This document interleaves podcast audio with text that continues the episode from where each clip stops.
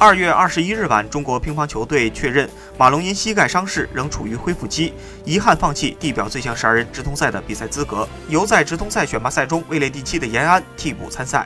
上赛季乒超联赛期间，马龙膝盖伤势复发，缺席了一系列国内外赛事。受伤的这段时间，在国家队医疗组相关伤病专家以及外籍康复师的帮助下，马龙一直在积极进行膝盖康复治疗和身体训练。按照康复计划，马龙已于上周开始进行有球训练。鉴于高强度恢复期较短，直通赛赛制又为十二人循环赛，比赛强度较大。为了让膝盖更好的恢复，也为了之后的封闭集训，马龙将放弃这次地表最强十二人直通赛资格。